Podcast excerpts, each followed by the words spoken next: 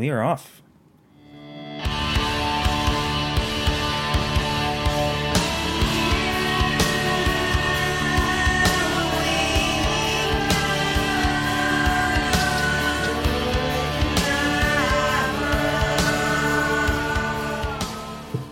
Hmm.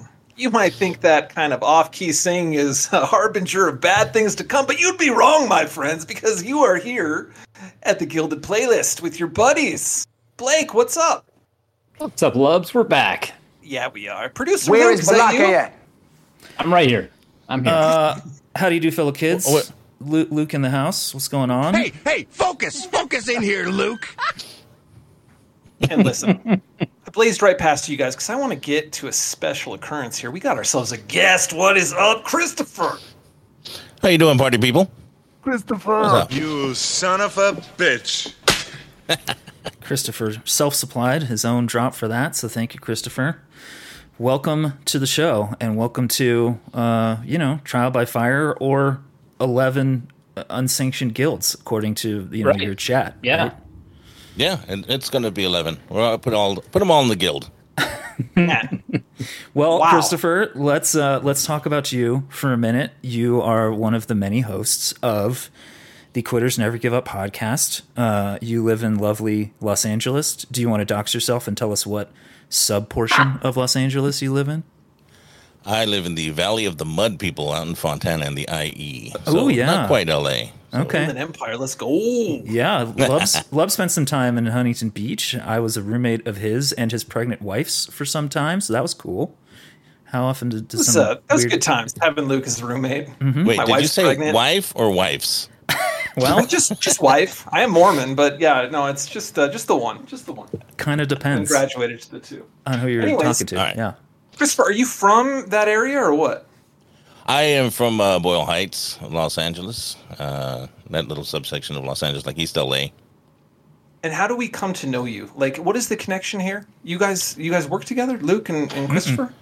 I Purely had to digital. yeah, I had to explain this to my wife. Uh-huh. Um, basically, Lindsay um, hosted. Oh wait, here I guest got that hosted. one. Hang on. Shout out. It's just Lindsay. I mean, why doesn't she get a job? What does she do all day? There you go. So Lindsay co-hosted a Cupatina chat, Mm-hmm. and because our podcast is basically listening to an old show that went off the air three years ago over the phone during a pandemic, Mm-hmm. um, she put out the invite to anybody who loved the show to call us and come on the show. And Luke was the only person to do that, and so we had him on, and it was awesome. And ever since then, I think we've had him on uh, twice. Mm-hmm. Right, Luke? Yeah. Incredible. I'm and the show is the the Bean and uh, something show. Kevin and Bean. Yeah. Kevin and Bean.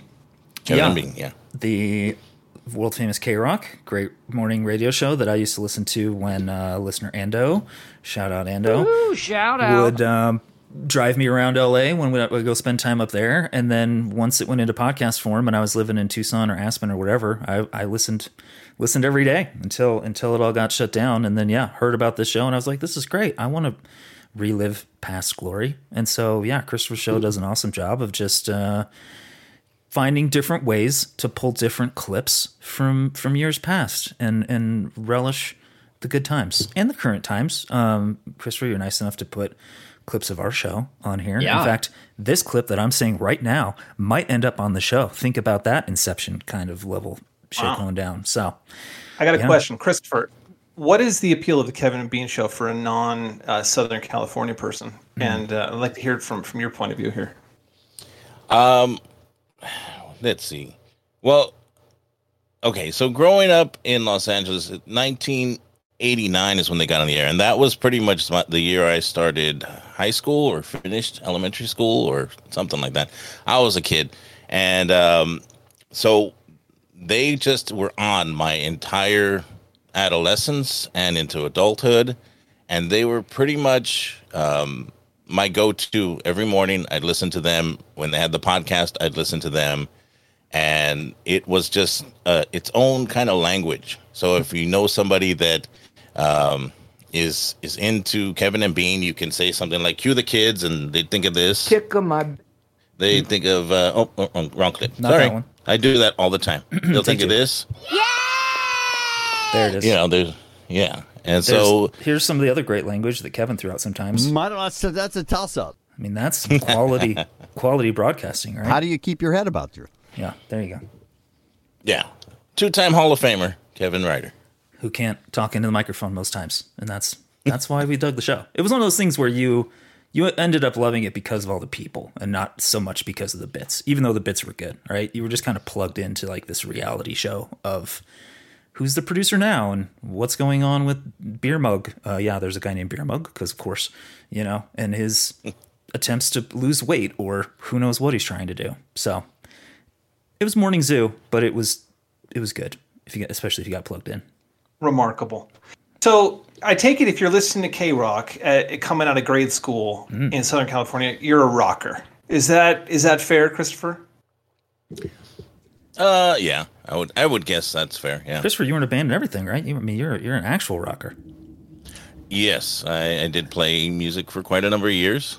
I studied lots of different types of music. I um, studied Latin American music and Brazilian music and jazz.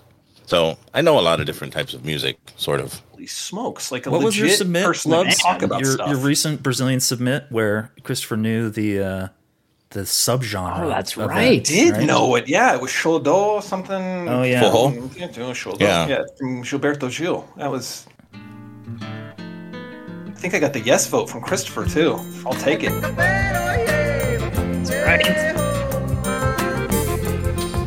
Lubs, you'll be happy to know that that song made an appearance on Quitters Never Give Up recently. Uh, Lindsay, Lindsay was Let's quite go. fond of uh, Soqueron Jodo as well. So Super good. Super Mm-hmm. good. So, what uh, do you play? Many instruments? Do you have a particular one that uh, your, is your jam? Uh, my primary instrument was bass. Uh, did uh, electric bass, upright bass, and then I would just learn some percussion here and there, and a little bit of piano. But I haven't played in years. Oh, really? Yeah. Like, Skills. uh, like haven't played outside of your house, or have you just put the instruments away completely, and it's not really a thing that you do at all anymore? Um, I haven't. Uh, well, my wife is a singer, and so she gigs often. And there's been on an occasion here and there where I filled in. So I've played every now and then, sporadically, but not regularly. nice. And yeah, I saw. Shout out to your wife. I think she made it into the voting realms. Her first time voting on TGP. How did that conversation go, Love Christopher?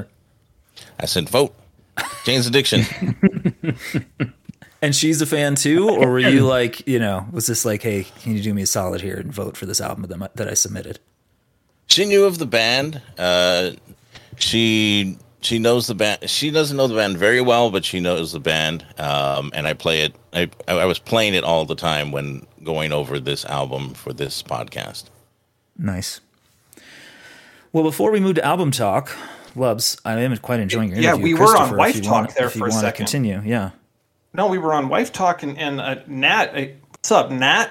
Hope you What's up, land Nat? safely. Right? Yeah, she's not taken off again yet. Um, there's crazy storms going on, so you know maybe there'll be a. a we'll check in between songs. Maybe there's a flight update from uh, the mastermind, Nat. Um, but before we do that, I have uh, a special event announcement that I would like to air here on TGP. And, and Christopher, you're certainly invited. Although I don't know how you feel about the one and only you too. But uh, my birthday happened recently, and a couple of tickets were purchased for that big old weird video eyeball in Las Vegas. Let's Oh, go. cool. In early October, I should have gone and got the tickets and had the actual date here in my hands, but I don't. So we'll just call it that. I think it is a weekendish show. It's on like a Friday. So I'm going to get the digital word out. Obviously, not expecting every single TGP fan, the millions of us, to, you know, pick up some It's sent, there's just not enough hotel rooms in Vegas yeah. to, to basically house all of the TGP. they, they could like expand out to like Pahrump and you know Boulder City and some of those uh, nearby. And but whatever. yeah. we won't trouble them with that. But I am gonna say, hey, if you're Vegas inclined, if you're music inclined, if you're just a good hang inclined, I'm gonna try to make the three years in the making TGP and hey, quitters too. If you guys want to make it happen, meet meetup uh, happen. And you know, the way that I always like to try to run things like this is I'm going to throw out some dates and I'm going to say, hey, me and Nat are going to be there. We've got tickets for this thing. If you want to show up early, if you want to show up late, if you want to show up for the whole time, come on in. Let's uh let's all hang. So there's no no pressure, but man, I think we should uh we should all set our calendars for for early October in Vegas in in some capacity or another. How say you? Love it, man. You're Drop early October? dates. Yeah, I think it might even be like the very first weekend of October, something like that. Okay. Okay. There's some tickets swirling around in Team Dover, Team Loves as well. So Yeah. yeah, we got to coordinate. Uh, but they're also in October, so yeah, obviously getting tickets to that is, uh, you know, that'd be great if we all could, you know, have the same shared memory of that concert. But I realize ticket prices being what they are, that might be out of the question. But there's plenty to do in Vegas. Some, you know, some of us will go to a show, the rest of us will do Yeah. something else, and uh, we'll party the rest of the time. So there Love it it. is. Just real quick side note, I, I'm going to have to balance that against this text that I got from uh, Papa Brent. Um, he texted me a week ago today, and this is what it read. And he's going to be embarrassed that I'm reading text here, but uh, screw it. I thought this was the most hilarious text I've gotten this year. Here it goes. Hey, Ryan, I want to see Blink on this tour. This means we must go to London or Dublin. Let's discuss. Well, to which I just responded, LOL. that's a slightly different request than what I just did. You know, the nice thing about Vegas, it's a little closer, a little easier to fly to. Hey, but Brent's got dreams. I like it. He I wants like to get it. out there and, and, I mean, do he it. could make it happen. no better purpose for travel. yeah, Is that true? There's no better purpose for travel. I mean, Might be- that's what he would tell you, honestly. I've I've certainly done it. I did. I mean, back in the college days, man. If I I I saw seven shows in seven days one time, all just by driving in like four different states. It was great. So I'm with you there, Brent. All right, Vegas, October. Yeah, I'll send out all the digital accoutrement, you know, and, uh, and get it all lined up there. But uh, wanted to. and if out that doesn't work, London or Dublin apparently. Yeah, Right, yeah, yeah. that'll be New the backup plan.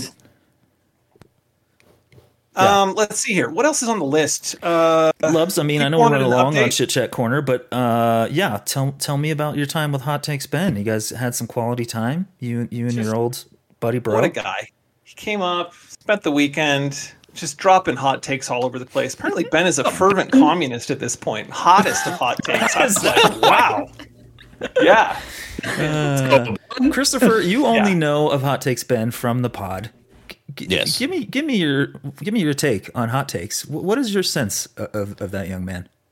Is he the one that didn't like Batman? Uh huh. That's, right. Yeah. I, I kind of agree with some of his hot takes. Okay. There we go. Hot There takes, go. Christopher. Wow. Coming coming I on board as well.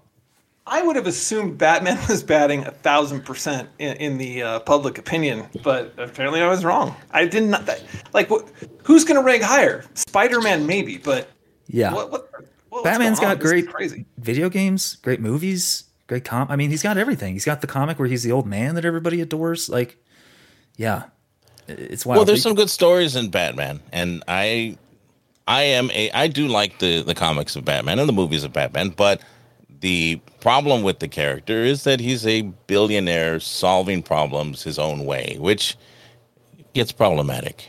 you're you're of wealth, all- you're wealth shaming. Not wealth shaming. I mean, he could be he could be wealthy, but he's basically out there beating up people and and giving out his own brand of justice instead of Got it. using his money for good. And he's also Hmm. embezzling from his company because I mean, this company doesn't know he's paying for all these uh, gadgets. Holy So- crap! You're right. There's a whole embezzlement angle. It really is. Yeah, Morgan considered. Freeman's in on it. It's a. It goes all the way to the top. Is my Uh, understanding. but hold on, let's think this through. Because Morgan Freeman. Well, maybe this is a sub pod. Can we do a sub pod real quick? yeah, so, let's do it. Uh, hang on. I, I, let me give you a little. Uh... Yeah, side Okay, pod. so we just Go. we just watched the movie. We all took a break.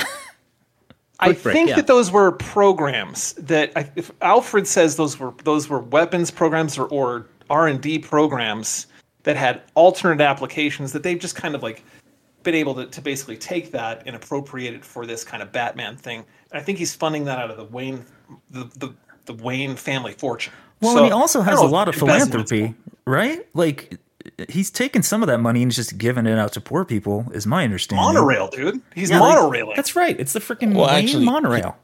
He smashed the monorail. Well, yeah, but that was after he Yeah. built it. I mean, it's kind of his toy Well, to but that was his dad that built it. He didn't. Batman didn't build it. Hmm, oh, Okay. That's been this And- episode on What's Up with Batman. Yeah. All right, and we're Good. back. It's, oh yeah, wow.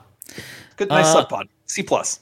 C plus. C C minus. plus is C all. minus. I can't remember. C plus. Good times. Should we transition into album talk seamlessly from there?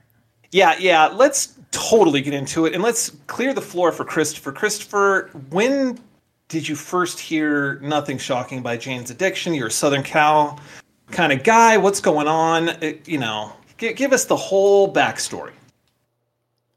Uh, well, uh, let's see. When did I first hear Nothing Shocking? Probably in junior high. I heard uh, Jane Says and the Mountain Song. That was uh, on heavily heavy rotation on the radio out here. So I heard that a bunch. Um, I I grew up very uh, poor. Eh, you know, not a lot of money. So whenever I bought albums or cassettes, it was something that I had to always save up for. So I first bought in I think 1990 the Ritual de lo Habitual album. And then I loved that album. And then I bought the Nothing Shocking album. And I absolutely loved that album.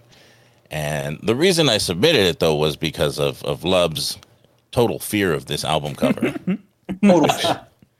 Both Well- both album covers. Now that you bring it up, So wait, that first album, uh, because I have no exposure to the to the the catalog of Jane's, is that bef- is that before Nothing Shocking? This is not their debut album.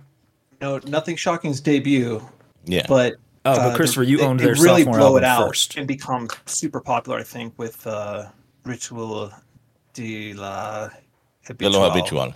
Yeah. The the Nothing is Shocking didn't sell as well because of the album cover, actually. They Right. because it had nudity on it. The Yeah.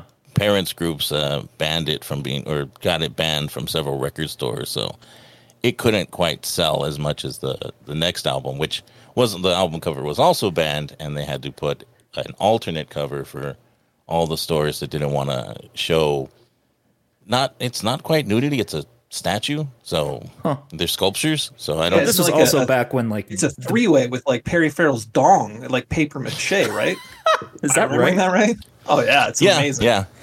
That's- It's Perry somehow Farrell. I feel like that's going to offend me more than if I actually see it. Um, but that description He- he- is probably more shocking than the actual. 14 year old visual. love super freaked out by uh, my boy Mark Daly having Well, this. I'm like, dude, Chris- you can't have this. This is this is not good. What are you doing? Right, and this is back in the like music is the devil, right? Like it felt like every other week Congress was Yeah. like, we got to go after Two Live Crew, we got to go after Jane's Addiction, right? Like this was all we cared about in the late '80s. Yeah, the PMRC, they were definitely trying to get get a lot of albums banned or canceled. Bizarre. Yeah. Now, well, who knows now? But man, what what a weird time. So this your submission, Christopher, is due to love, but also due to Ryan's offhanded comments that came during one recent episode when we weren't even talking about Jane's Addiction. Yeah, you guys are talking about the offspring. Right, that's what it was. Similar vibe, similar So era. maybe I covered that ground. Yeah. Shout out to my boy uh, Mark Daly. Grew up with him. Um, Shout out. Mark was definitely uh, the edgy rebel of the group, and uh, he was rolling this thing. He was repping Jane's Addiction big time, and um, I loved Mark. I looked up to Mark. He was like six or seven months older. He was bigger and stronger, and he was way cooler. And I was definitely freaked out by him. And he was way more advanced on the I'm hooking up with chicks and I am, you know, pushing the boundaries with my parents kind of stuff. You know, I've got a, a comment from our buddy Vargs uh, Dinner with Vargas? that it's worth playing now. These, these are his overall comments from from his votes. Wicked good album. Mark G had the privilege of buying this album many times as his parents seemed to find this dangerous enough to confiscate. Over and over. Love it. Classic. Varg's a big fan, and apparently Mark had to buy the album many times uh, because it just kept getting confiscated. So, huh. All right, Christopher, we're going to see how it fares. I'm curious as to uh, as to young Blake. Uh, tell us your history with Jane's addiction, if any. Well, it's funny. I I have basically no history. Perhaps not a surprise. Um, but there is one Jane's Addiction song. I think from, I guess they m- maybe stopped being a band and then reformed mo- more than once. I think somewhere along the way, one one of those songs somehow entered into my orbit, and I freaking love that song. So I listen to that a lot. movable object song. No, it's not. I'm saving it because I might re- I might submit it in a future Ooh. TGP episode, Song talk se- clubs. season. Yeah, a little, Intriguing. little song talk. But anyways, when I saw that, I was like, oh, you know, worlds colliding. Like, all right, okay, I know what I'm working with. Um, and I I enjoyed it. I my notes say that it was an enjoyable, challenging marination, and by that I mean I feel like we I don't know. I feel like many folks who maybe are are TGPers maybe a little on the softer side in terms of the music that they prefer, right? This has definitely got an edge to it that um I think was is unique for its time, obviously, because it was a trailblazing moment. Um but the the edge is still there. So it's kind of a little difficult to break into. And the first few listens, I was definitely not not really feeling it for for that reason. But once I found a few songs to kind of latch on to, it then kind of, you know, made made that edge not such a, a problem anymore. I kind of was getting the whole picture and the whole vibe was was making more sense, and and I could enjoy the whole thing a, a bit more. So Marination uh, helps. I, mar- this was a total marination help situation, Luke, for sure. Um, definitely Blake, have some you're- you're songs. onto oh yeah, hit me, hit You're- me. You're onto something really interesting, which I feel like it took me 30 years to figure out what you did, which is there are some gateway drug situations going on on this album where Mhm. you you latch onto a couple songs and you're like, okay, I get that, and now I get this, and now this whole thing kind of unfolds Yeah. to me Totally. because yeah, I'm completely with Yeah, you. If you're just two weeks bombing ago- through it the first time, it's tough. I mean, we're, we're jumping into it a little bit. Two weeks ago, I was maybe making a, a mockery of some some pig co- uh, content in in the chat, and now I'm like, I freaking love pigs. You know what I mean? So so we, can, we can get into that a bit later, but uh, yeah, Oh my gosh. I baby. love it so much.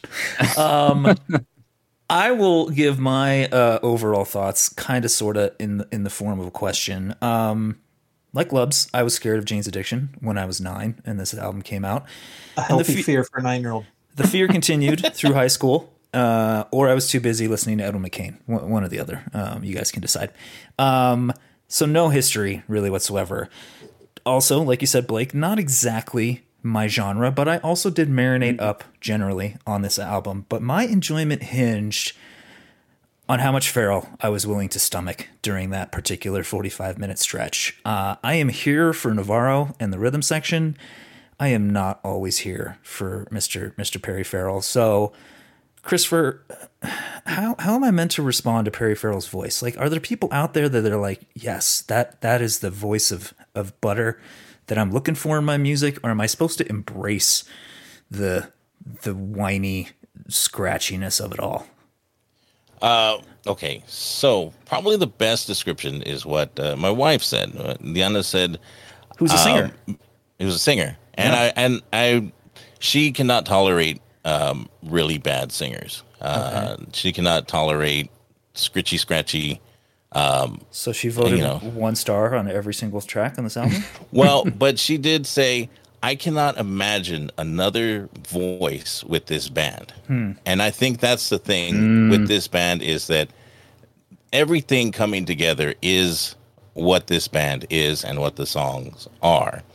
Um, and, and this band, Jane's Addiction, has been called one of the most important rock groups of and most influential of the 80s and Right. probably even more of the more influential than Nirvana.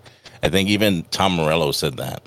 He said Jane's Addiction it influenced everybody more so than Nirvana and, and an alternative started with this album with Nothing Shocking. That's high praise. Yeah, I thought Definitely. about that a lot, Christopher, as I was listening to it, because I, was trying to place it in the context of, you know, the the exchange we had on Discord when you nominated it. And I was like, man, this was '88.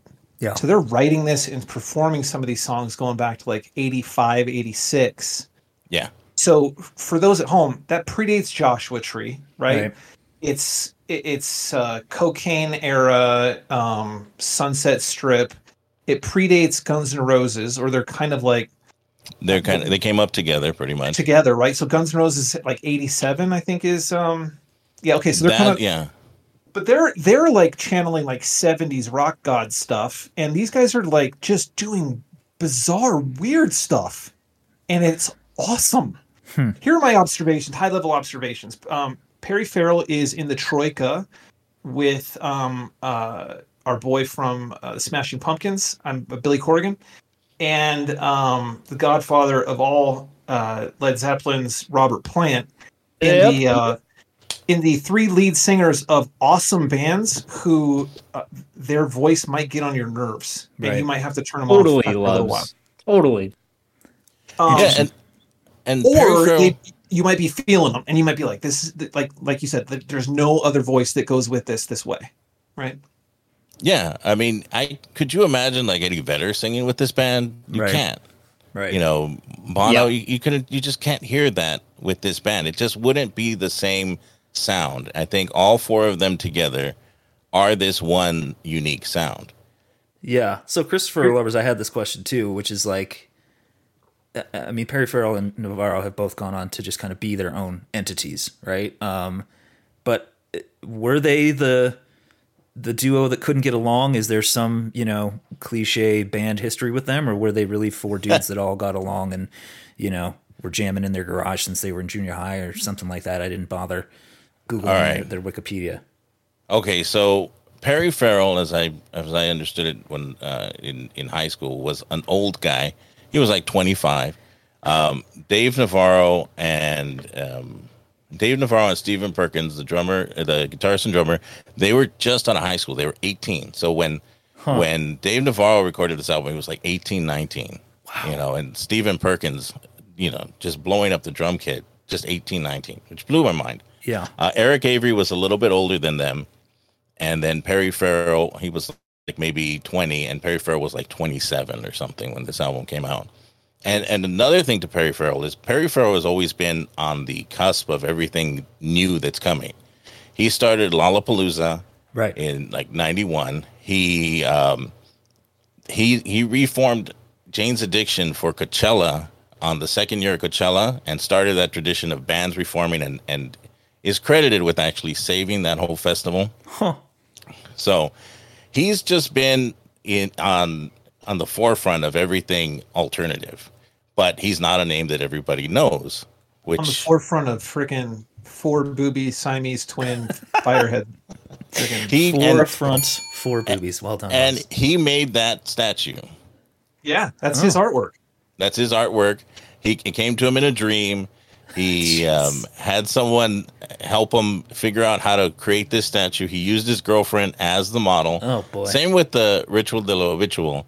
Uh, that one was also him, his girlfriend, and his ex girlfriend who killed herself, Xiola Blue, uh, or died of an overdose. One of the two. Uh, and that's those are the three figures on that album cover. So Man. The one thing we haven't said yet, so you, you were veering into the blowing up the drum kit. We're giving Perry Farrell f- praise. The thing that jumps out to me as I listen to this thing is I didn't. Uh, I, I retroactively need to go back and give Dave Navarro like child prodigy yeah. praise. Like, Oh, yeah. th- what's happening on this album is It's bonkers. He's just attacking it constantly. He's so good, and he comes at it from so many different angles. Like, I, I wish I could have scored many of these songs just on Navarro's solo alone, but a few of the songs, either Perry or the other thing, she's caught me the wrong way. But all praise to Navarro, who now hosts uh, tattoo reality shows on MTV. so he's come a long Yeah. way, you know. Well, I guess- he he's suffering from uh, COVID still. Long Oh, is that term right? COVID. Yeah, because Jane's Addiction's supposed to be touring right now, and he's the only one that can't go out. Jeez. Long, sucks. long haul COVID, huh? Too many tattoos. Mm-hmm. But yeah, weak and in his bloodstream. plane, yeah. But in his plane, you could hear like every guitarist that came after him. You can you, you can hear Tom Morello. You can hear, uh, you know, the, you can hear Soundgarden. You can hear every guitarist that came after Jane's Addiction in his playing in this album. Preach. All right. He sounds he sounds to me like just like a, a freaking fighter pilot, like World War II, just attacking us with dive bombs. It's it's awesome. Uh, It is, yeah. I, I'll just bring. Let's end here, I guess, in, in the album segment by just saying Christopher opened it up by saying, like, can you imagine these guys playing in any other band or whatever. And and Navarro really jumps out to me. He famously had a stint with the Chili Peppers. eh, kind of an okayish album in the late '90s, was it? If Yeah, remembering that right. uh, it was uh, after. Uh, it was after Blood, Sugar, Sex, Magik when John Frusciante left because of his addiction. Right. Um, and he, it was one hot minute. LA, LA Well, bands unite, right? Yeah. And Flea famously, I think um, there was a time when Flea was touring with um, Jane's Addiction. Uh, when Yeah. they- the bass player left, and so Flea. There's so if you're if you're in 1980s rock scene in LA, c- can you just imagine you got these hair bands that kind of suck, and then you Right. I don't know like what happens. You you got walk into the right bar, you can see Jane's Addiction, the Or Chili Guns Peppers, N' Roses. or Guns and Roses. Like Yeah. Yeah. wild. Must A- have been another another thing is Guns N' Roses uh, bass player Duff McKagan also joined Jane's Addiction like in 2010. So all of those three bands have just entered, you know, have traded players at various time points in time in history. Luke, let's do the uh, Duff McKagan sub pod real quick. Can you fire that one up? Got some content on that. Uh, Yeah, hang on. Uh, let me get a little something here. All right. All right, Duff McKagan, uh, famously investor, early investor in Starbucks and some other crazy startups from uh, the Seattle scene. Like Huh. qu- nearly a billionaire, I'm pretty sure. Duff McKagan. Is that right? Just Famously, Duff McKagan also sits next to um, Kurt Cobain on the flight home after he's discharged himself out of rehab. Right before he goes home, loads up a huge eight ball and freaking blows his head off.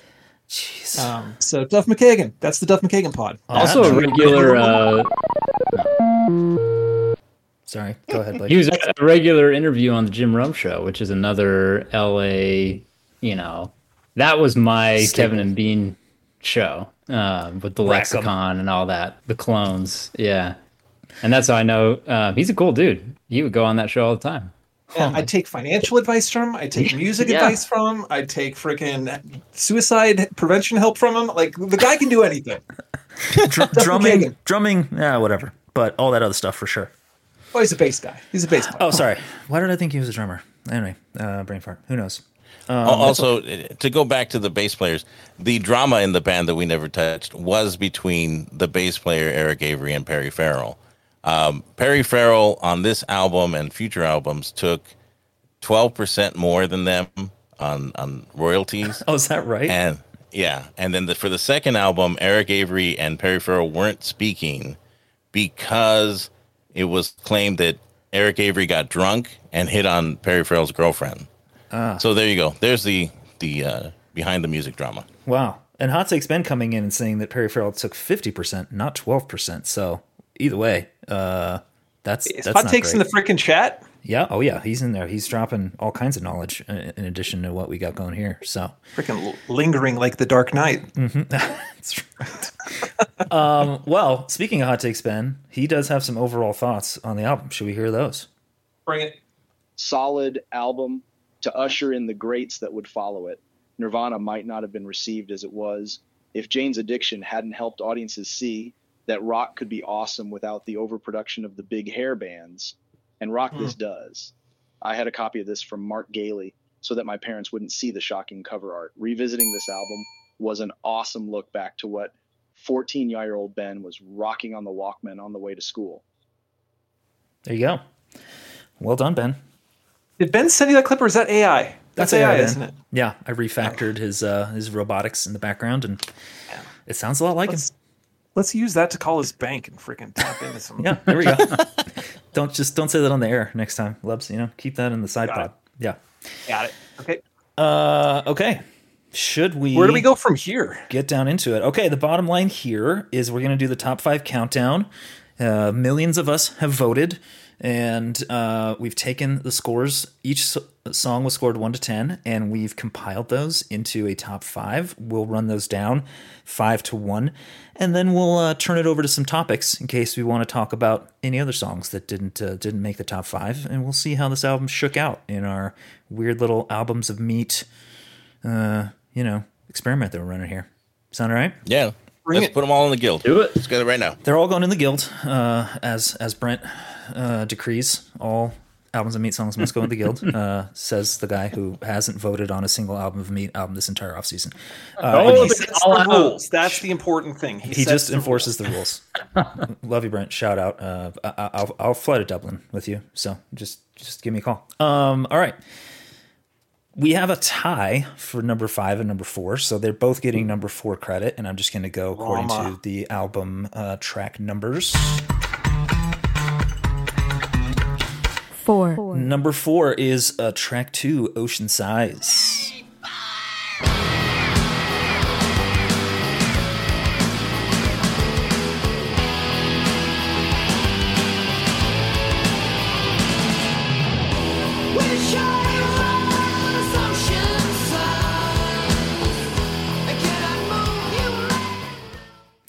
coming in with a score of a 7.29. Um, so, you know, low sevens for the fourth or fifth uh, best song on the album. And I think this is a, uh, a worthy addition.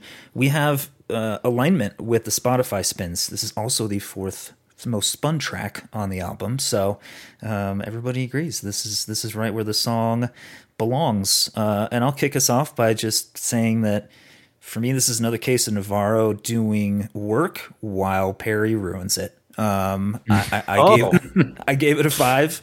Uh, I couldn't get it past two stars, um, but I did dig it when Dave was doing his wailing thing. So, um, some samples of that. Here's here's Dave just ripping it from about 206 after the little breakdown.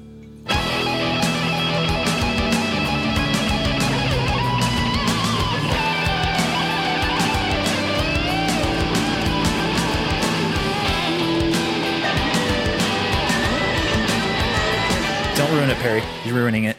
Um, the drummer No. doing doing some work in there as well. Um, but yeah, I man, and that's just like you guys were already talking about. That's just one tone and one sound that Navarro gets out of that guitar throughout the course of this album. So, um, yeah, this is Well- a this is a fine number five for me. Go, Christopher. Well, I mean, the one thing about the tone is just all the different types of effects he uses. You can Totally. hear like delay played over it. I don't I don't recall a band in that time frame, in that time period playing with those types of effects over a solo. Right. You know, de- delay and I think he's got I think he's got a little bit of chorus in there. Um and- and, then and then and then Perry don't know anything Farrell also that, has just sounds great too, right? I mean, yeah. sorry. No, no, please nerd out for us. We're we're here for it. Yeah, and, and then Perry Farrell's also got a bunch of effects on his voice. Like uh, he also kind of. It also seems like he also understands that he is limited in his vocal range. Okay. Uh, he didn't start singing until he was twenty, um, but he, you know he he's got a lot of delay on there. He's got flange on there, um, so you can hear that all when he when he does his you know call and response with the guitar during the solos. Right. Right. Blake, what did you think? I was pretty aligned with you, Luke, in thinking about like the marination and playing the album start to finish. This it took me one more song to to kind of get there, and and maybe that song is on our list, maybe it's not. Um, where I feel like the balance of what you're saying in terms of the the music and the band and what they're doing and the vocal was maybe in a bit more equilibrium than it is on this song.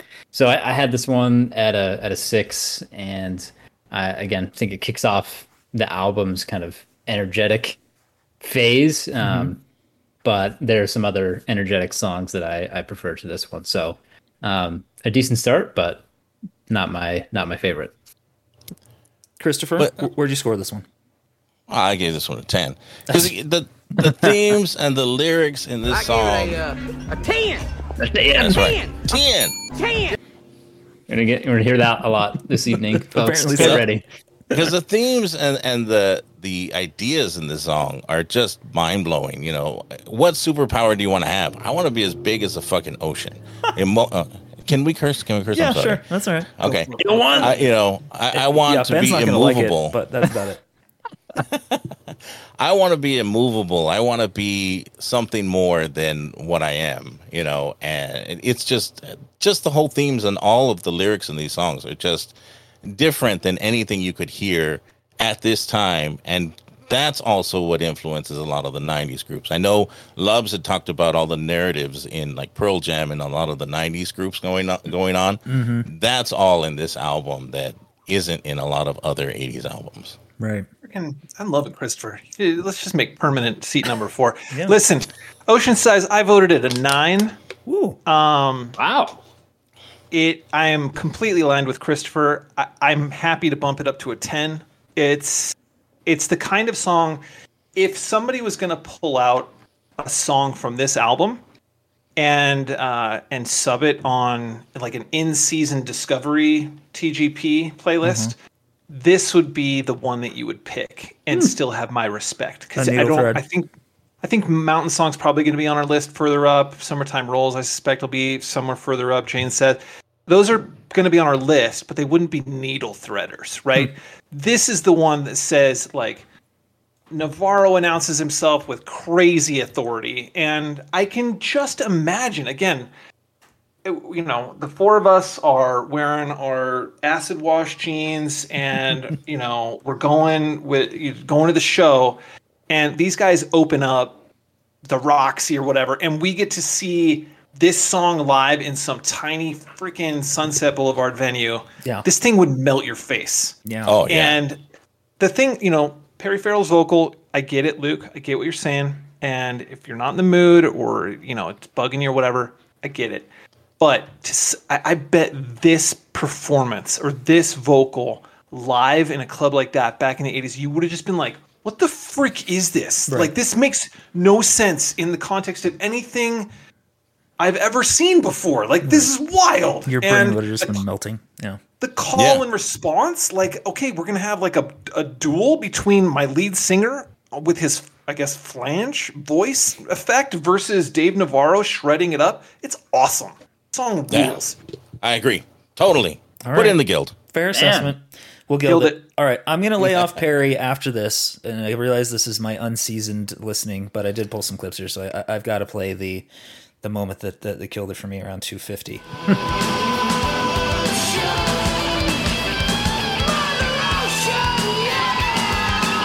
okay, so far.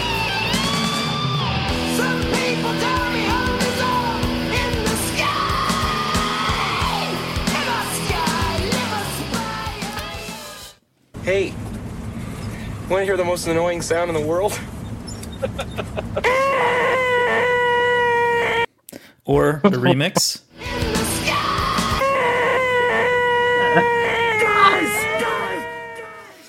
that's bad form come on Producer with the dagger. Uh, he's a legend. He uh, he revived Coachella. thank, thank you, Chris. Billie Eilish owes everything to him, so I get it. Could could you imagine like Eddie Vedder singing that? It just wouldn't work. No, that's true. you wouldn't have the balls like there's uh, like No. Chr- Christopher, I'm not a musician, but I like to watch. Um, I like to get out the electric guitar every now and then and like noodle around. And what'll happen is that you know my phone will figure out that I'm playing guitar, and it's like, hey, here's now a bunch of uh, YouTube or Instagram content or whatever. And eventually, you'll find one of these like music theory guys, and famously, they'll be like, "Listen, you can. Here's a dirty little secret." You can play whatever friggin' note you want, bro. as long as you're confident, it's gonna sound fine.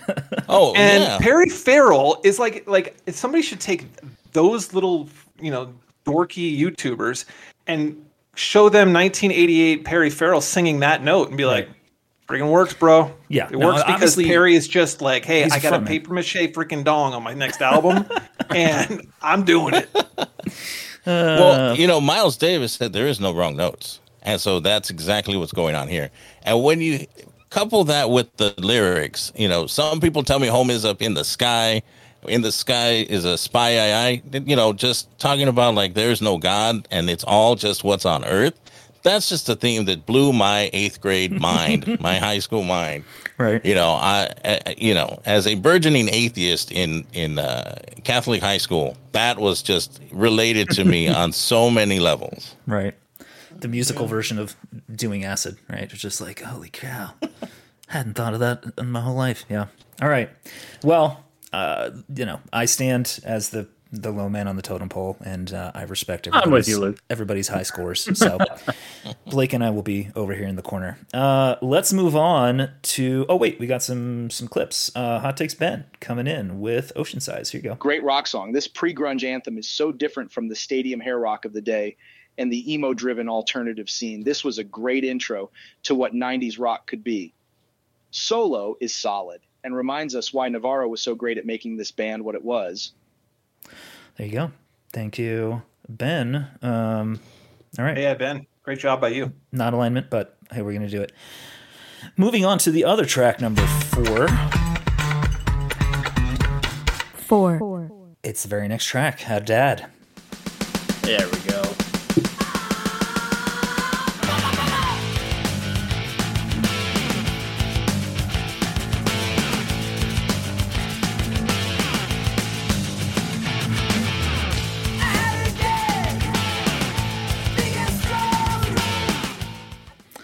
What do you guys think this song is about? Um, anyway, uh, no Dad Club. Yeah. uh, we came in at number four on this. Uh, this is number seven in terms of the overall spins on Spotify. So we like this song a lot more than your average schmo who's spinning this album on on Spotify or choosing to add or not add this song to the playlist. And uh, this one for me had a lack of Perry factor, plus the serious Dave wailing it uh, inches it into three star territory. So I gave this one uh, a six, and I, and I got some clips and some other good stuff. But uh, yeah, this is this is a, a perfectly fine three star song. I dug it. Um, one of the higher rating tracks on the album for me. Uh, Christopher, you're aligning with the the No Dad Club or the music or everything. Oh yeah, this was written by Eric Avery. Starting about uh, it. Part of it is about his dad leaving when he was little, and then I think Perry Farrell turns it also into another atheist anthem. You know, where he's like, if you see my brothers, tell him. You know, if you see my dad, tell him my brothers have all gone mad. You know, again, me, atheist, Catholic high school, right there, just speaking right to me. Hmm. Blake, what about you? This was the one that put you over the edge. Exactly, as I kind of was teasing in the discussion of uh, of the last song. This is sort of what what grabbed me from the start with with the album, and I don't know if it was just sort of the the tempo or the guitar riff that's kind of really driving along, but yeah, right away kind of pulls you in, and then it's got those just insane guitar interstitials and and, and solos, and then like you said, Luke, the uh, the Perry factor was in pretty good equilibrium here. So, um, all told, this was sort of my little bit of a light bulb moment. Like, all right, I, I kind of get what we're doing here, and and you know, if there's more of this on the album, I'll be I'll be there for it. And and thankfully there is. Had it as a seven, uh, a r- real solid. In, in my view, kind of like this is when I'm starting to enjoy my listen quite a bit. So, um, I'll give it some props for that. Yeah, loves. Uh, six. Just um, not my favorite on the album, uh, but it is super quality, right? To me, it's it's like, hey, let's copy paste this, and th- that's what the Stone Temple Pilots did. Um, this this seems like there's a throughput here to like Vaseline and uh, Hmm. the Purple album. So It's got a real I don't like, have a kind of chugging like sound to it, right? Like a real yeah, yeah, yeah. I don't have a problem with it. I just, uh, yeah, not my favorite on the album, but uh, definitely not my least favorite either. And uh, yeah, All right. I, I didn't think it, convince I, me to become an atheist though, so maybe maybe that's the problem. right. I think it suffers from coming right after Ocean Size because they're they're kind of sister songs. I believe they're both in E minor, but Ocean Size goes from E to A, and this one goes from A to E, just in the whole riff uh, through the verse. So Look at this to me, analysis. well, sorry, I'm one of those. I'm one of Bring those it. YouTube nerds. Let's get love those nerds! Okay, So- keep it going. Hold on. So we got the scales, we got the freaking, we got the the the, the intervals. What, what are we what are we doing here? What's happening? Well, I mean, they're both they're both kind of. It seemed like they were both written back to back off of the same kind of riffing ideas. So I think that's where it suffers from. If you put this on shuffle and it came out on after like summertime rolls or or stand in the shower thinking it it, it would probably fit a little bit better. But in terms of ramping up in the album on side one, it it just kind of falls right into there, where it just warms everything up for you going forward. Right. Uh, I'll cap it off with just a couple clips. Um, I thought the breakdown in the middle into the Dave wailing was awesome, around two minutes. Just freaking whip it, Dave.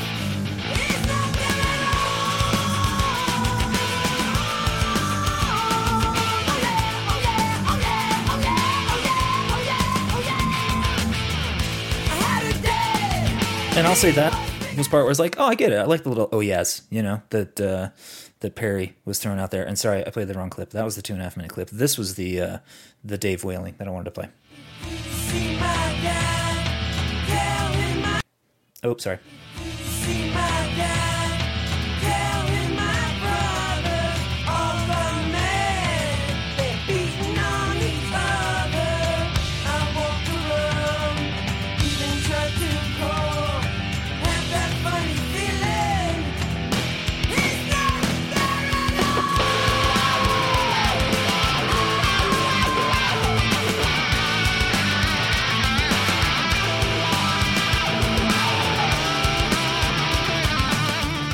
Just a very different sound from that solo, even from Ocean Size. So, freaking 18, 19 year old phenom. Um, impressive, impressive stuff.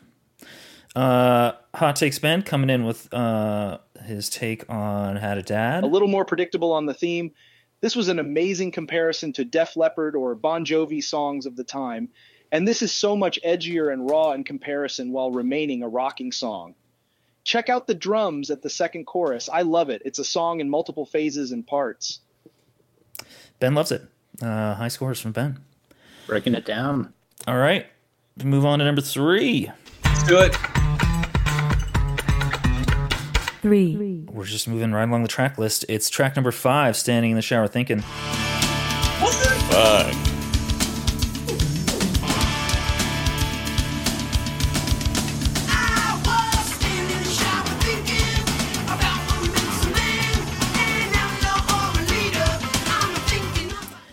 This one coming in with just a couple more fractions of a point than the other two, a 7.43, put it at a number three overall for us. It comes in at uh, number nine in terms of uh, Spotify spins, what puts it at six like placements different. We like the song way more than the masses. Uh, that's one of the bigger changes I've seen or just discrepancies I've seen between where we ranked it and where you know your average Spotify spins rank it. Um, and I put this one right in the middle. It was not a super high scorer for me. Um, so, I mean, Christopher's going to tell me that this is some, you know, amazing, mind blowing uh, song that just opens his mind up. And I'm going to say, well, to me, it seemed like some pretty dumb lyrics that were pretty uh, plain to see. Um, you know, freaking, uh, here's, here's some of that.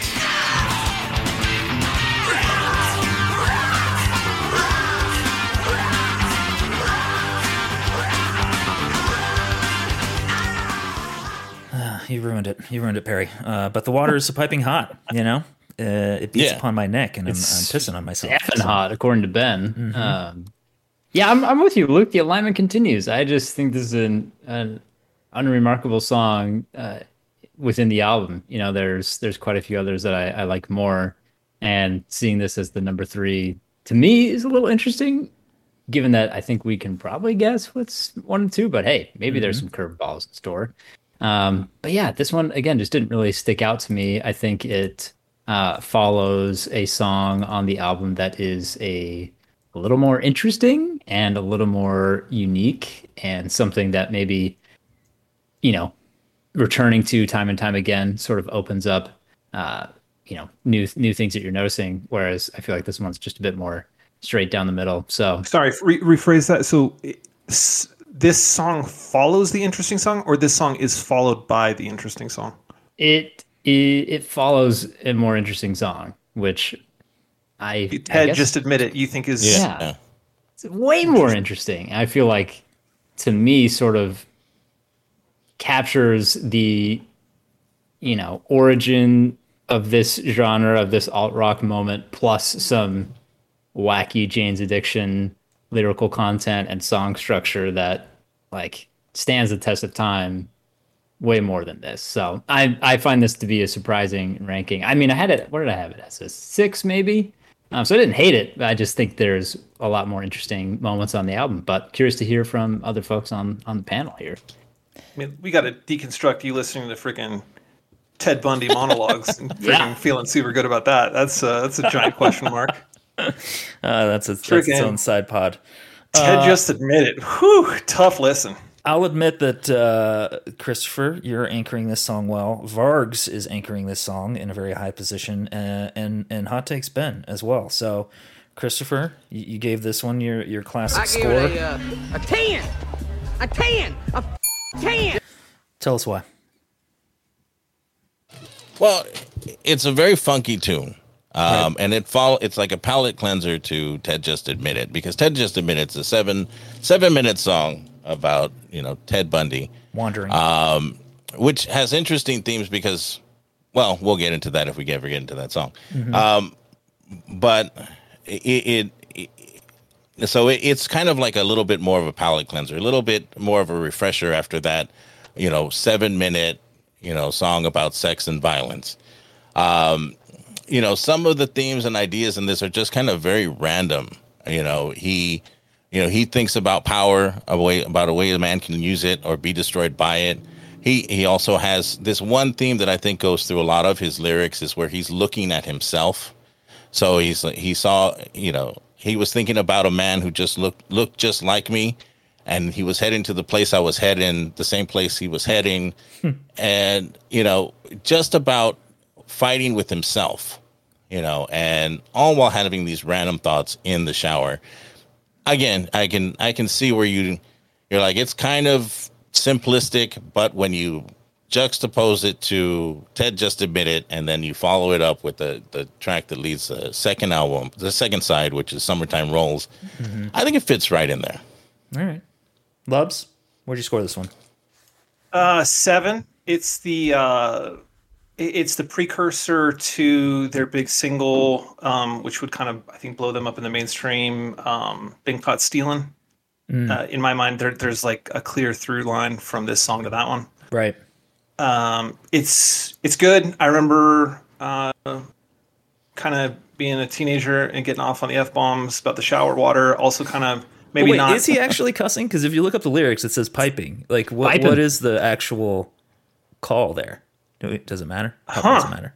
I'll, I'll roll with what the lyrics say. I always assumed it was effing. Uh, yeah, but it doesn't But have the explicit tag. here. on But yeah, you read the lyrics and you're like, what? yeah, but uh, well, maybe that says more about us. But yeah, I, I'm with you. I thought he was saying. I thought he was dropping f bombs too, until I went and looked up the lyrics. It's like, oh, piping hot. I guess. I guess that makes I sense. think Deanne Lubbers might have also assumed the f bomb. Yeah. Yes. Mom, mama lovers. Yeah, not probably not a fan of this. I don't think I was. I don't think I was getting away with that. No, he's saying piping. Yeah, the piping. water's so pipe. Yeah, I don't think it's Piping. gonna work. Look, He here's just the, says here's the piping over and over liner notes. Do you want to? Let me hand you the album cover so you can read the liner notes. Oh shit! Oh no. Yeah, skip past the first page. Yeah. uh, the cover, uh, mom. Yeah, Yeah, I just want to take this opportunity to say um, I, I'm, I guess, grateful for Dan in the sense, um, Christopher. I think our paths diverged. If I was taking theological or life advice from Perry Farrell in uh, the early '90s, I probably wouldn't have. You know, my life might have gone in a whole different direction, and I'm happy with where I'm at now. And you know, so I don't know. Uh, you know, Perry Farrell saved Coachella. I don't know if he's like you know like the, the best guy to model life after, but you know, it's just me. It's just Well, out here. he's just Uh, opening I- minds, okay. right? Yeah. So again, well, to kind of clarify, I was already, I, I, I felt very isolated in grade school and high school because I was in the Catholic school, and I just could not fathom the idea of a God, and was having these thoughts independently of, uh, of music or anything else.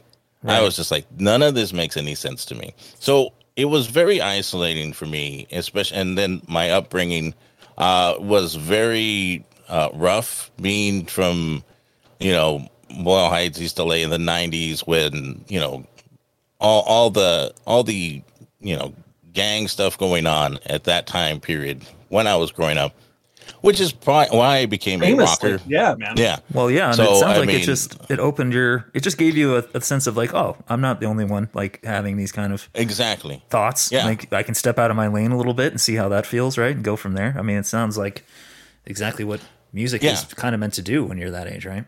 I mean, he definitely wasn't my guru because the side two is pretty much all about drugs, uh, you know, and, and hard drugs, like, you know, all about heroin and Mhm. pretty much life at what he, what he established was the Wilton house, which is basically, um, he convinced this property owner in LA that he was an interior designer and moved into the house and just moved a whole bunch of, you know, musicians and junkies into this house and, Ooh. you know, took it over. And this is where Jane's Addiction would practice. And this is where they met Jane Bainter, who is the namesake for the band and for Jane Says. Right. Wow. Man. Well, yeah. Living this, I guess that's. Do you, I mean, it's the classic music question, right? Do you have to live a life like that to be able to create this stuff that is so cutting edge and ahead of its ahead of its form, right? And uh, Yeah, it and, seems and like the other yes. thing, yeah, the other thing I think is that Perry Farrell never comes from a preaching side. Hmm. I don't think he's ever like, do this because it's cool or do this because I want you to do it. It's more like he's just telling you a story. You know, Jane Jane says never really says that she's doing you know, say no to drugs. You know, it's not preaching like that. It's just this is what happens to somebody that's really, you know, strung out. You know, right? Same thing I with suspect summertime. We're going to have a couple more songs off of side two, so let's let's do that and Yeah. uh, let's get into that because I think those are we want to mine those those mines. You are correct. Uh, and they call it a mine. Uh, we have a tie at number one. So you folks at home get to take your Oh. pick as to whatever is your favorite track. I'm just going to continue moving down the track listing. One. It is track seven, Mountain Song. You got to let that whole bass line play. Hmm.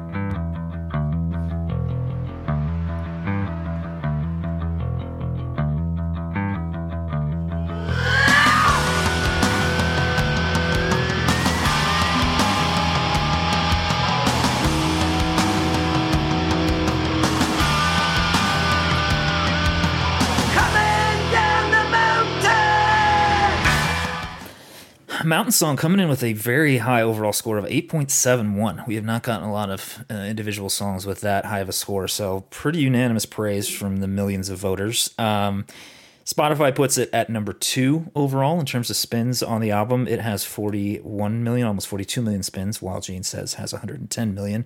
Um, surprise, that may or may not be the number one song. So uh, we like this song slightly more than the masses, but uh, not by much. This is pretty clearly the number one or number two song on the album, both by our votes uh, and everybody else's. And uh, yeah, I freaking dig the song. I dug the song coming in. This was the song I was most familiar with, and uh, and uh, really loved it. Lubs, let's pass it to you first this time around. What do you got on Mountain Song? Uh, intro again. Put yourself in the concert venue in the '80s, and this gets freaking thrown at you. You're just Mm. probably losing your mind, right? Uh, it's so so good. What a bass line, and um, gosh, I, yeah, I'm speechless. Uh, what can I say? Like, it's everything that we've set up to this point. It's Dave Navarro just attacking, uh, and that rhythm section just beating that bass line into you. Mm-hmm. And Perry just kind of dancing on top of it, doing freaking crazy. I'm I'm just gonna go for it kind of stuff. And it's I think one of the all time. It makes the short list. If you're making like the hey aliens, welcome to Earth. Let me give you a '90s alternative rock mixtape. I think it makes the 10 song cut before you run out of uh, space on the CD or on the tape. Even though it was released in '88, yeah, that's Yeah. Yeah. that's that's high praise. Christopher, what do you got? Um, well, it's it's an amazing song. It's one of the first songs I heard from them. Um, in the guitar solo, you can hear definitely hear Tom Morello.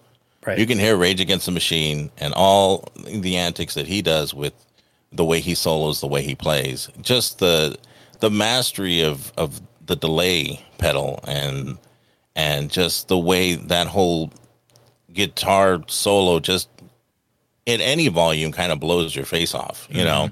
Mhm. Um, I've got some of that you solo. know. Here we go. Here's a little bit of that.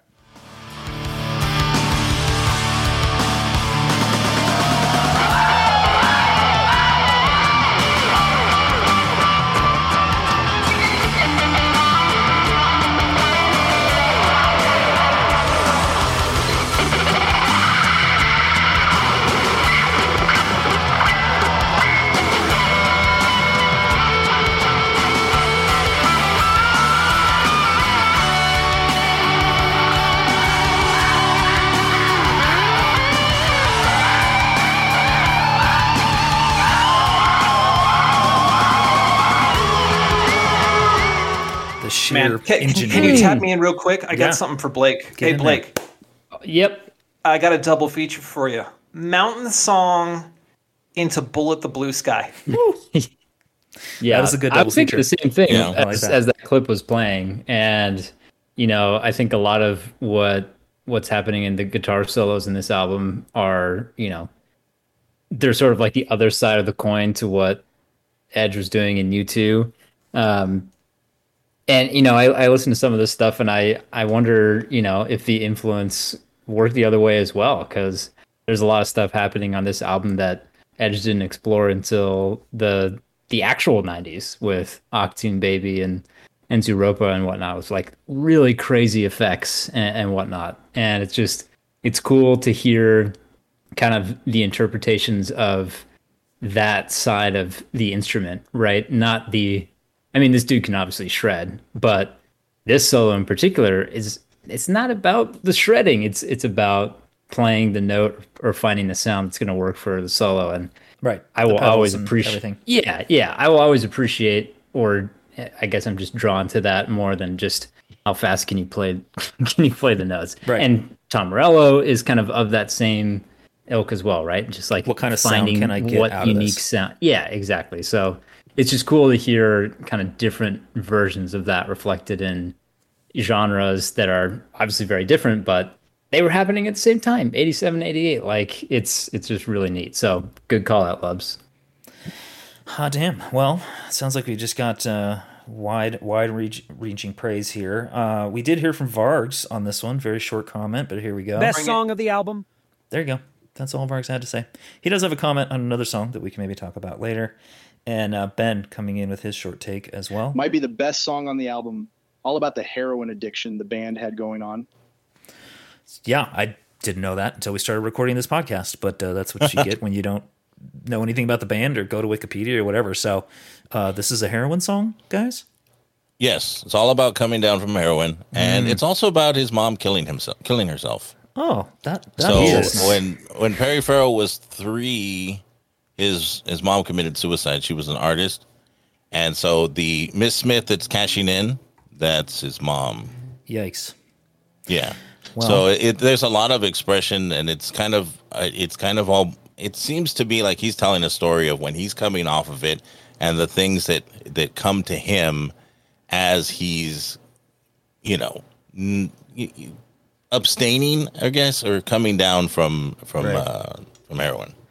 Man, what a weird thing to have to live and relive for the rest of your life when you have to play this song at concerts. It's bizarre. The life of an artist. Uh, so you're, you're saying that you know maybe this the people that make the uh, ABC cop drama, The Rookie, didn't know about that when they used this in a, a recent uh, montage where, where all the cops were beating up a bunch of bad guys. Because I was Oh, like, probably oh, not, no. Hey, I know this song. Yeah. Uh, check out The Does Rookie, the guys. band have to approve that though? I mean, Kinda that's fun. funny. Nathan Fillion. Perry Farrell's like, yes, we'll take the check. He's like, Go ahead. Well, again- Castle. Yeah. Well, again, Perry Farrell did uh, take most of the money off of these albums. But there we go. I think as, Somewhere as between Ben 12 said, and it was- 50%. Well, twelve percent in the total. I think it's because the artists don't get as much of the take on the album, Right. So I think it's fifty percent more than the rest of the band got. Uh, so which comes out to twelve percent of the total album, if that's the way I'm crunching numbers. But I could be wrong. I don't have the audio version of the uh, um, "Beautiful Mind" uh, GIF, but that's what's going on. There's a great clip now, when the four of us start our band. Um, Uh-huh. There's this great clip. I think it's of all people, Joe Rogan talking to Billy Corgan about um, the Smashing Pumpkins I breaking think I, apart. And I heard like- this clip recently myself too. Go Labs, yeah.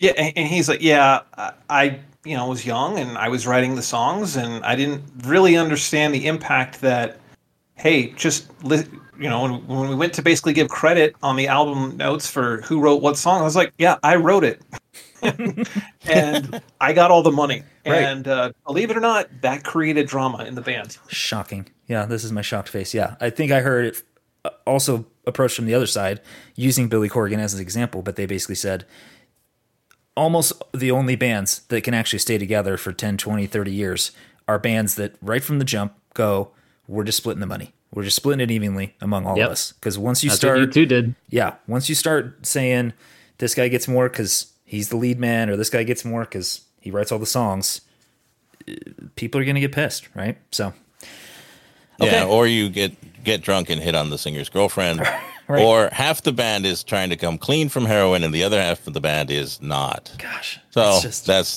that's 1991 Jane's Addiction. It's so wild for me to think of how I spend my insanely boring days compared to what Perry and Navarro were doing on any given day in 1989. It's just nuts. Uh, all right. So the tied for number one track One. is just what you would all think it is. It's Jane Says. Jane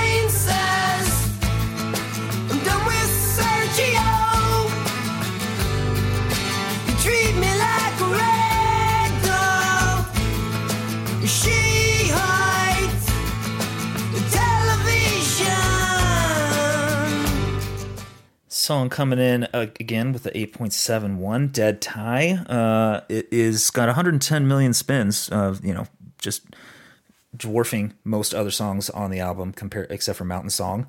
And uh, yeah, it puts us in perfect alignment with the masses. So we're not needle threading anything here. This is. Uh, I always thought it was kind of a funny song because as you're listening to it on the album, like the acoustic guitar almost like jolts you awake by existing on this album that is just totally. all electric and sustain and fuzz and all of a sudden it's like jum jum but you know and you're like ah G chord hello. Um so uh yeah a, a song that I've heard a, a whole bunch of times and um it hasn't really faded on me too much. You know I definitely remember kids in my high school knowing how to play this on guitar and everybody you know singing along right? And everybody loves the freaking um you know when she can't she can't hit uh which is right here Well, she get mad and she starts.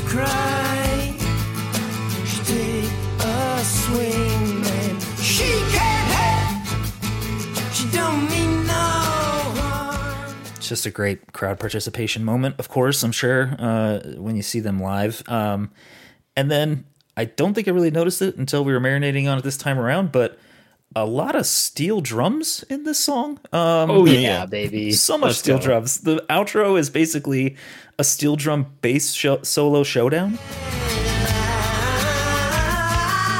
with Perry, of course.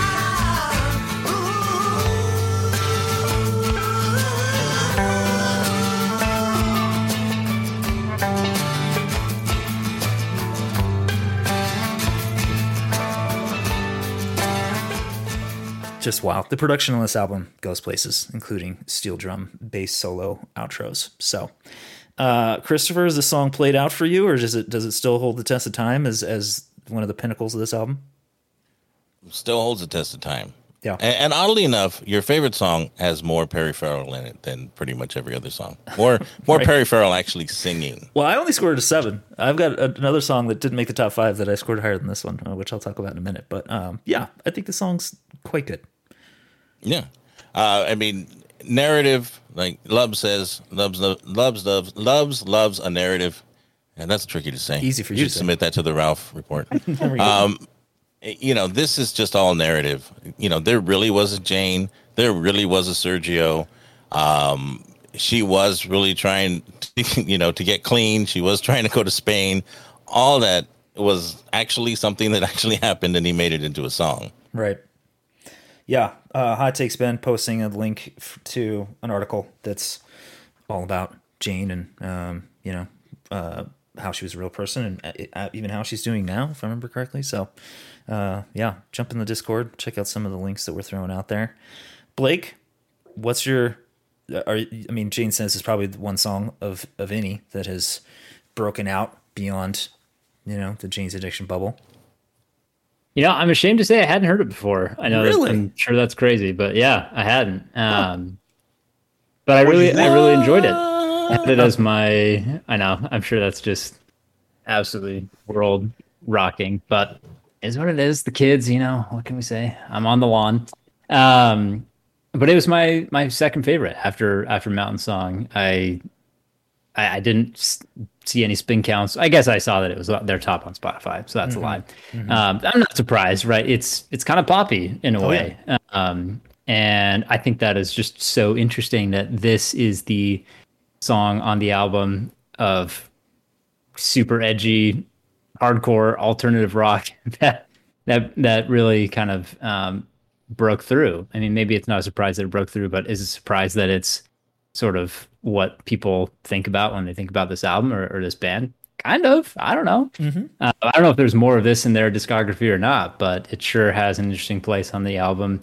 You called out the steel drums, Luke, and I absolutely love those. And it, it is a good palate cleanser for the overall sort of abrasive sound that you're getting throughout the throughout the album. So, um, yeah, somebody it's an easy somewhere has done a behind the music here or something. Like you don't make that studio decision to go steel drums right if there isn't a story element. Like, is Right. Jane from the islands, or like, what's the deal, or is that like some kind of like heroin thing somehow? I, I think that's Stephen Perkins. I mean, He- this is an album. Well, no, he's the he's the drummer. Oh, okay, got it. I, I think like- he he likes he's vibe. just yeah he just was very exploratory on what he played. I mean, it, when you listen to his drumming and compare it to what was going on at the time, it is very much ahead of its time. You know, a lot of the toms, a lot of the double bass drum work that he does is really just slides right into the '90s. Like really, like no no, no other drummer of that time. You know, a, a lot of the drummers were were really um, going going off on like fills and, and and things like that, and he was incorporating that into just the whole groove of the song. right. And so this song is, you know, kind of like in that vein of the, um, you know, the, those breaking down those, those heavy metal songs where they try and break it down and they go acoustic, like "Home Sweet Home" from Motley Crue, and Yeah. like more than words. I mean, it's right in that kind of lane. Mm-hmm. Um, even though I think it's just a deeper song. Yeah. You know, just just the way it deals with with uh, with her addiction, and and and just how it makes her a person Right. which is very weird for that time frame and in, and even weird into the 90s we, you're talking about addiction you're not talking about them as a person you're talking about them as somebody that's made bad decisions Hmm. You know and, and somebody that's you know this is during nancy reagan's just say no and all that stuff Right. and it's just like you know people using drugs were just evil Right. and Only here it is. As your prudy friend on the pod, uh, she has made some very bad decisions. There's there's no denying that. Jane took some freaking left turns uh, at some point, and her life's a mess. I got a hot question for you. You ready for this one, Christopher? yeah Is this the most depressing song of the 1980s, or would you say "Fast Car" by Tracy Chapman? or uh, let me be clear, of songs that freaking charted radio-wise. Right. i would say this is actually an uplifting song Oh my Um, gosh! In what way? Well, well the vibe is at least a little uplifting. Yeah, it's a very much a song you can sing along to. Yeah. You know, it's very much you know, there is a thing with with people that have addiction and this is something that I've heard a lot is where they're always going to try and get better tomorrow, get clean tomorrow, get get over, you know, everything tomorrow, lose weight tomorrow, start an exercise program tomorrow. Sounds like and. Diet Dr. you know, and- check.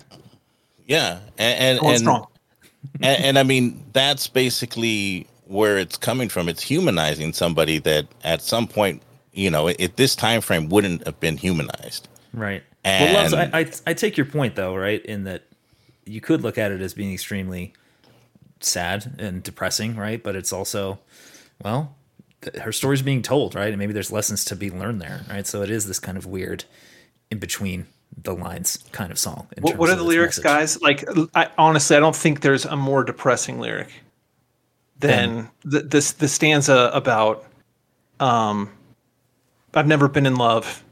I only know when someone wants me." Like, Right. so she's, yeah, she's she's you know, a prostitute who's just like, "Yeah, I, I don't know. What Uh, she wasn't is." a prostitute. Jane will tell you she wasn't. Hmm. Jane She in an interview says that she's actually gone to Spain. She had an actual real job when this song was uh, popular, and when she became known who she was, she got in trouble at work. How bizarre.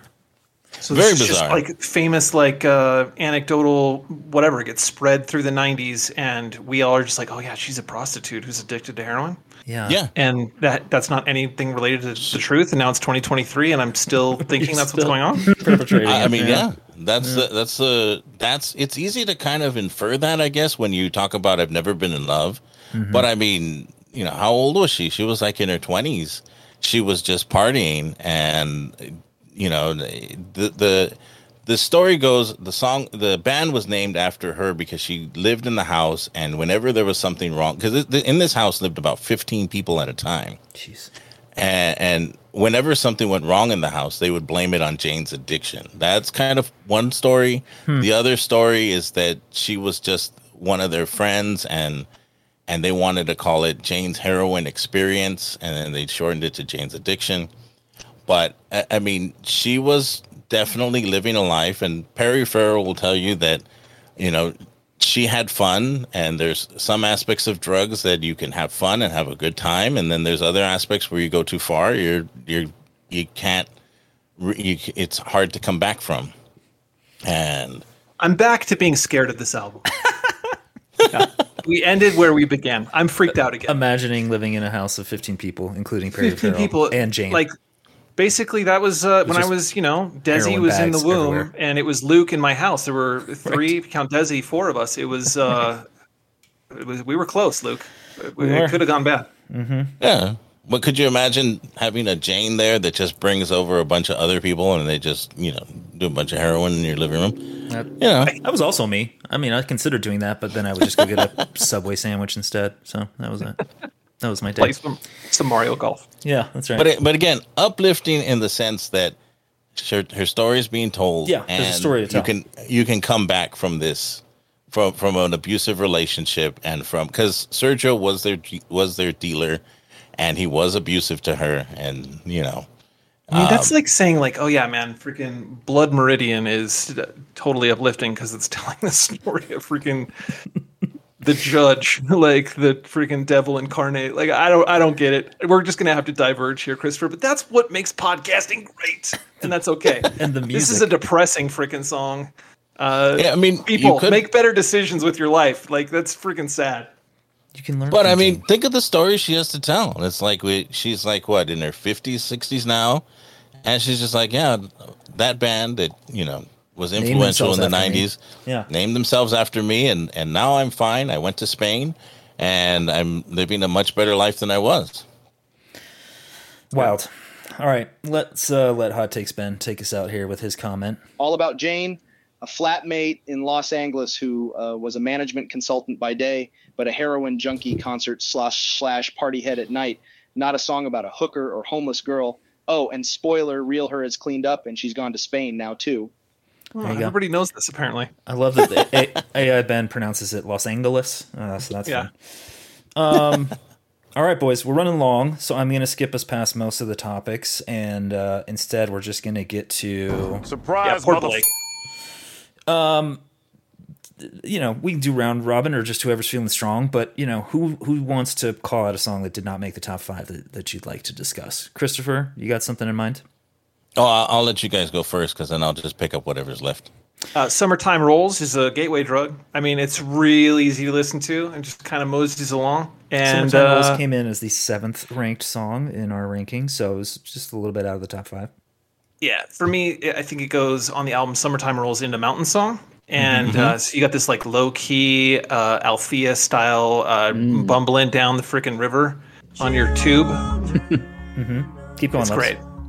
And uh, then you crash into Mountain Song. It's uh, it's a one-two punch for the ages. Love it. It was it was It, so. it was wa- definitely my intro. You liked man. It's it was so wandery for me. I was just like, ah, this is too too much. Drums finally again. come in. You kind of get a little rhythm. Yeah, I love Mhm. Oh yeah, that's true. There you go. Builder. Yeah, Navarro all right. background here There's too. some there's some redeeming stuff in there. Young Blake, what you got? Can I just say that Pigs in Zen is not only a jam, Yes! but That's it, my pick- it that's taught my pick me as well. it taught me how many different ways someone could say the word pig. Yeah. and for Pigs. that, truly I love it. Pig. Uh, yeah, uh, let's tag team this one because I also scored this one as an eight, which was the highest score I gave out to any song on this album. Just the right ratio of Perry to the rest of the band. Perry Totally. singing is mostly staccato and doesn't go into full scratchy dog whistle mode. Um, and yeah, it made me giggle when he sang the whole pigs thing. So yeah, here's some of that. Oh yeah, great opening.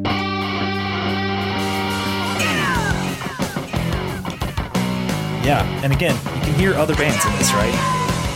Yeah, You can hear Rage. definitely.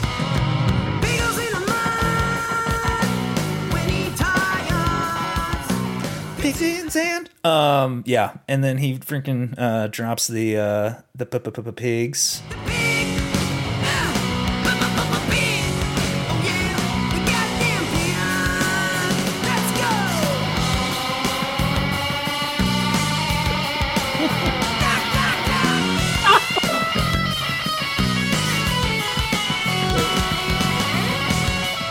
And then just one more clip because this is when Navarro goes full freaking Navarro, 11 around 215.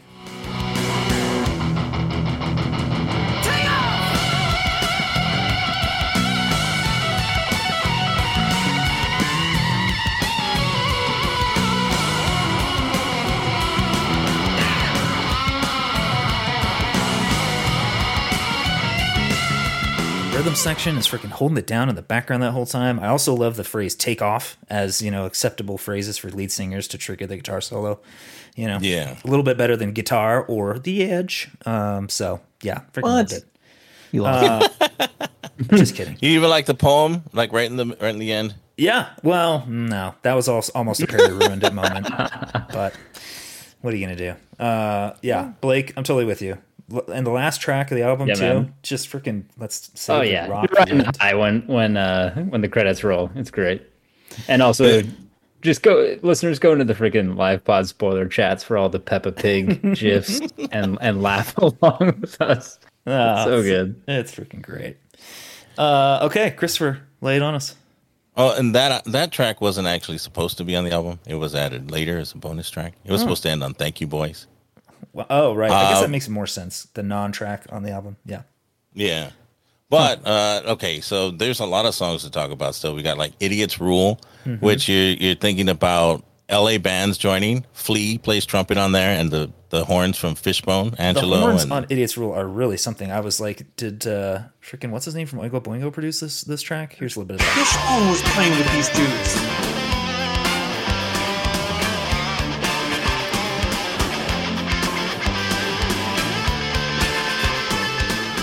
Loves, you're saying that's that's Fishbone doing the horns on that? That's what Christopher said. I had no idea. Is that true? yeah, That- that's Angelo and uh, Christopher. What's his name?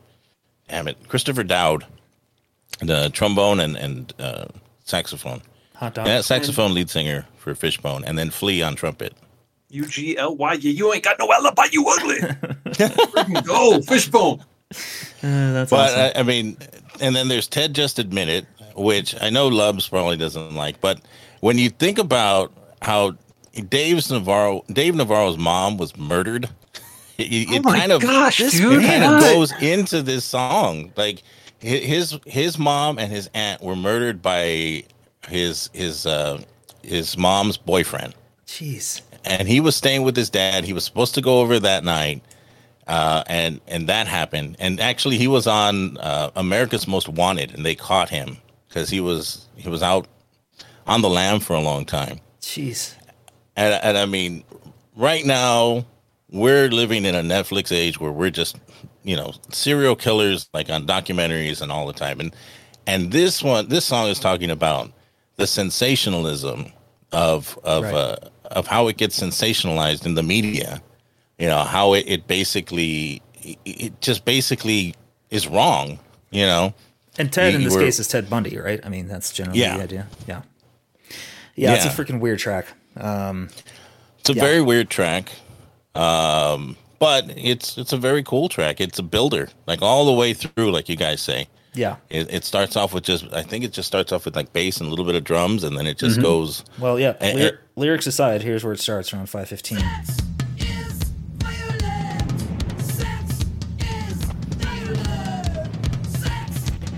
Yeah, the freaking toms are going.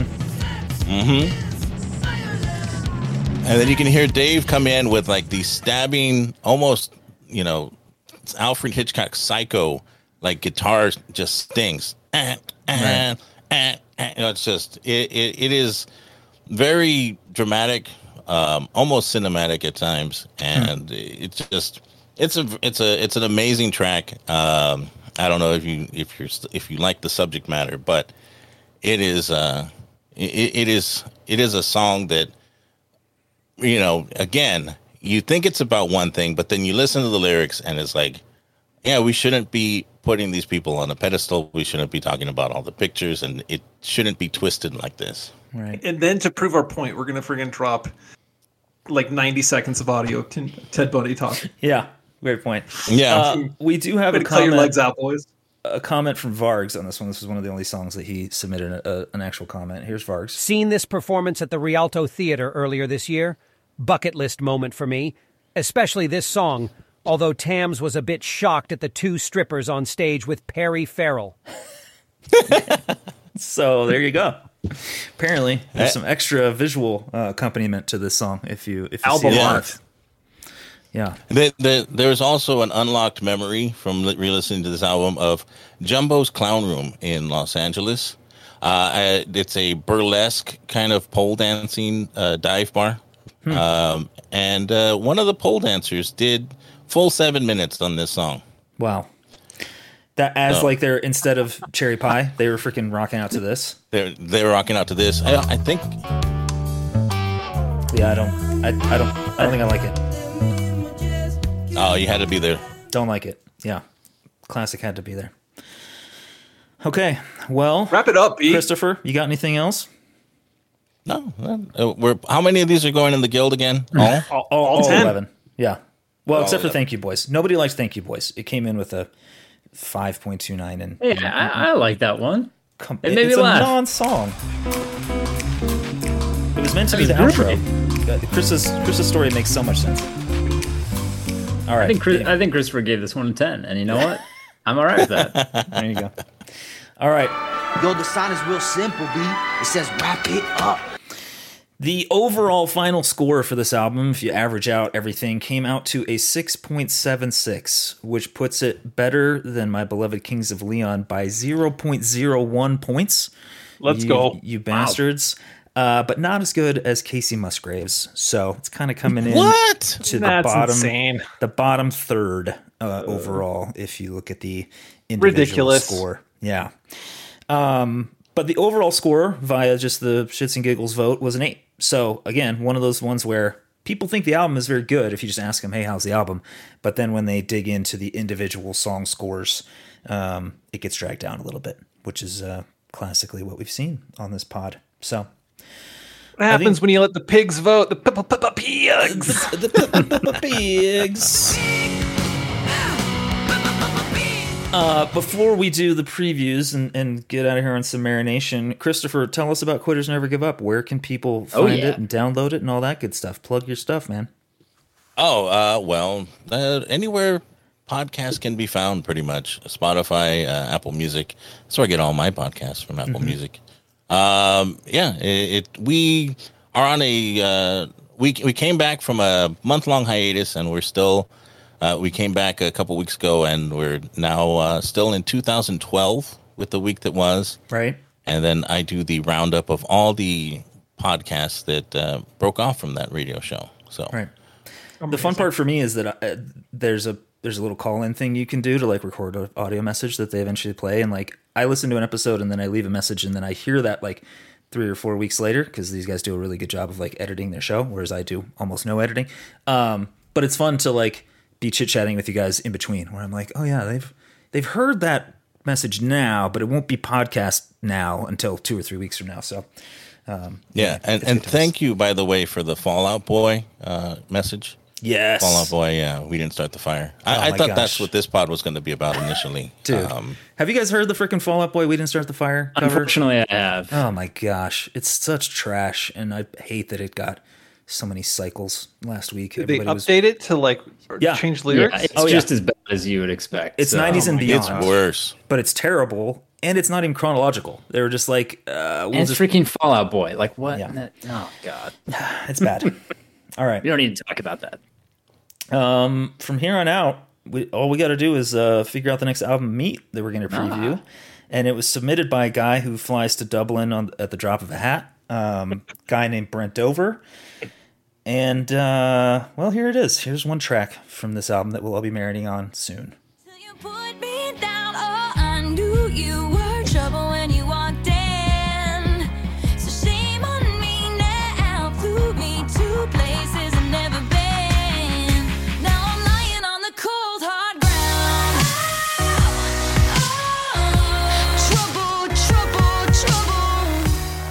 Massive change in genre. Yes, Taylor Swift is uh, the next album of Meat to These be Swifties reviewed. need to be freaking checked. This is ridiculous. Are we doing? Are we doing Taylor's version here? Well, come on. What, what's I what's uh, silly enough, I had to. Uh, I am Brent about that this earlier today, and he did not respond. So I made the executive decision. I pulled Taylor's version, but if one of you tells me that I should pull the original, then I can go do that. But uh, I, the Swifties would come for me if we didn't do that for Well, here's musical rights ownership reasons. So. definitely come listen live to this episode, team, because it's definitely going to get a thousand copyright strikes and, and be stricken from the record. So it will live on Discord and on my hard drive uh, probably immediately after we post it. But hey, it'll be fun uh, in the Hey, meantime. well, at least So- we're uncovering some some new artists Mhm. uh, that need some some additional publicity. Mm-hmm. Oh, Yep. can, can I come us. back for that one just to say how bad that album is? Yeah, hey, you can give us the highest of highs with Jane's Addiction and lowest of lows with with Mrs. Swift. And if you're not available, you've probably given us enough raw material now just to freaking AI your voice. So it's all good. Oh no, I I would have done it already, but he was already coming on. I didn't need AI's voice. So, uh, Lubs, is it is it time? I request the cone of silence. I can see the cone. There's only one rule, people. No Salt talk. mine, and then no song talk. Mm-hmm. Get ready. Discovery season's coming. Marinate. It's time to marinate. Thank you, Christopher. Well, thank you guys.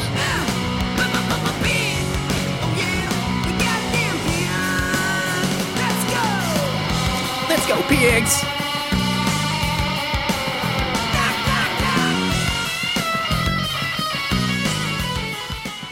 The pigs out.